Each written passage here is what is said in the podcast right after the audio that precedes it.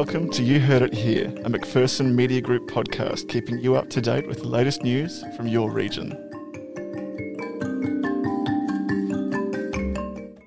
I'm Andrew Johnston. And I'm Alex Gretgrix. Here's what's making news in your region on Monday, October 26. Greater Shepparton has realigned with the rest of regional Victoria's COVID 19 restrictions. Hospitality venues are now allowed 70 people outdoors and 40 indoors, although there is still a limit of 10 per zone. Victorian Premier Daniel Andrews said Shepparton had shown what could be done when the community worked to lock down a COVID cluster. A number of new restrictions for regional Victoria will come into effect from midnight tomorrow night. Up to 20 people and a faith leader will be allowed for religious gatherings indoors, while up to 50 and a leader will be allowed outside. Gyms will be able to open their doors once again to a maximum of 20 people at one time. And staying with COVID, Victoria is celebrating what has been coined Donut Day as the state recorded its first 24 hour period without a new case since June. No further deaths were recorded in the state in the same time period.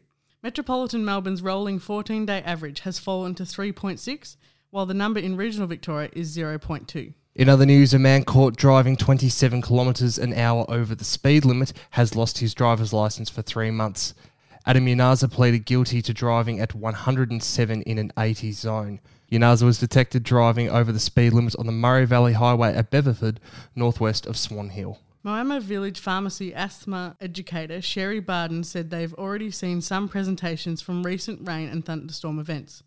She said to avoid exposure to outside air just before or during a thunderstorm by staying indoors or driving with the windows up. October through to the end of December is the thunderstorm asthma season for the east coast of Australia.